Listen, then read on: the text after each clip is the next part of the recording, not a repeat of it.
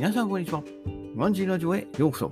ということで今日もいつも通りやっていこうかなと思います。今日のテーマね、えーみんなどうしてる？配当金の使い道というテーマでやっていこうかなと思います。はい。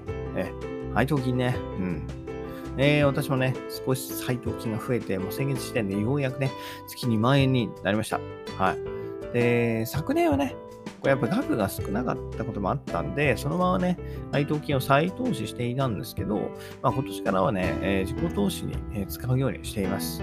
具体的には、まあ、この英語のね、えー英語日記の添削だったり、あとはブログ運営費用ですよね。えーあとは Audible の会員にもなってるんで、えーそれの会費ということで、えー2万円を使ってます。うん。なので、私的にはね、配当金の使い道迷ってる人がいれば、まあ、自己投資に回すことがいいんじゃないかなと思うんですよ。はい。やっぱり再投資よりも自己投資の方が、なんていうんですかね。はい。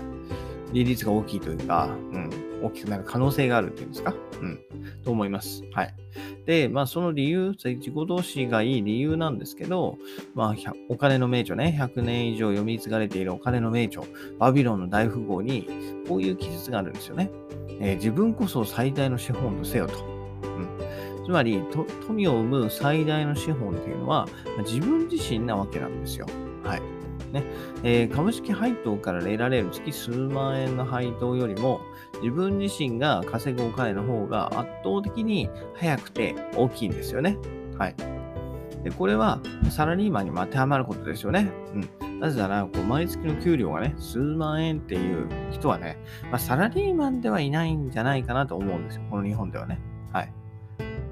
もう少し、あの、視野を広く、パートさんとか視野を広げるとあれかもしれないけど、サラリーマンっていうちゃんでね、絞るならば、まあ、月数万円っていう、えー収入の方はいないと思うんで、えーそういうね、状況を考えると、まあ、圧倒的にま人的資本の方が稼ぎやすい環境になっていると思います。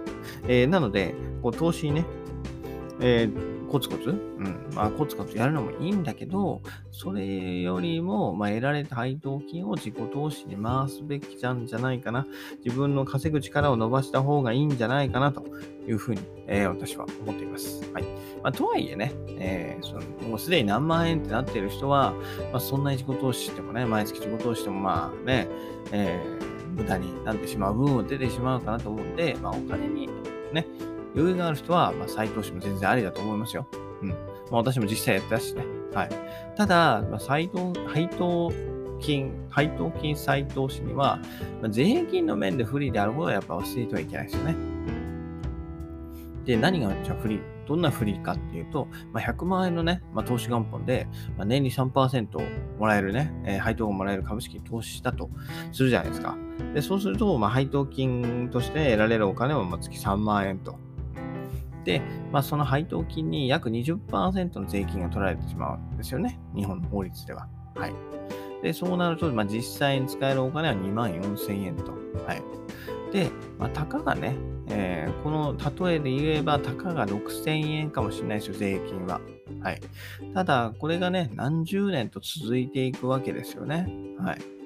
で、そもそもその配当金投資っていうのは、まあ20年、30年っていう超長期的な目線でね、えー投資するのが、まあ、その投資スタイルなわけですよ、このね、配当金投資の。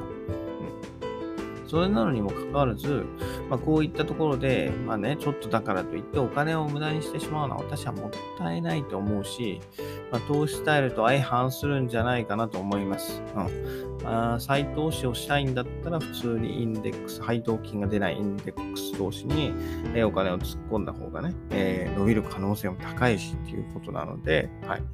配当金は、うん、税制面で不利なんで、再投資をちょっとやめた方がいいんじゃないかなというふうに思います。はい。なので、えー最後に私がお伝えしたいのは、もう配当金の使い道、迷ったら自己投資をしてみようですね。はい。やっぱりこうね、配当金投資、まあ、少しずつ有名になってきてるし、まあ、最近ではね、FIRE といって、まあ、 Financial Independence, Retire Early 経済的に自立した早期退職っていう言葉もね、えーよく耳にするようになりました。はい。で、まあ、私もね、その FIRE っていうのを目指して、まあ、株式投資だったりをしているんですけれども、やっぱりサラリーマンの給料だけではね、投資に回せる資金も限られちゃうわけですよね。はい。なので、まあ、スクずを少しでも多くするために、まあ、自己投資をして、え副業でね、えー稼げるようになれればなというふうに思っています。はい。本業だけではなくて、副業でね、稼げるようになって、その稼いだ分を、えー株式投資にまた当てると。で、そうして、えー雪だるま式に配当金が増えていく。配当金っていうのはあくまで株じゃなくて自分へのご褒美。でそのご褒美を自分というね、えー成長株に、はい、投資をして、得られた利益を逆に株に投資していくと。はい。人的資本と金融資本をこうミックスしてね、やっていくのがいいんじゃないかなと思います。はい。なのでね、ぜひ、えーやってみてください。はい。私もね、えー一歩ずつ着実にね、成長していって、その経過を随時本ブログだったり、ラジオで紹介していこうかなと思います。はい。えー、ということでね、今日は、はい。配当金の使い道みんなどうしてんのっていう、はい。えー、ことについて私なりの回答を、えー、ご紹介してみました。はい。えー、ぜひ、実践してみてください。それではまた明日。バイバーイ。Have a nice day!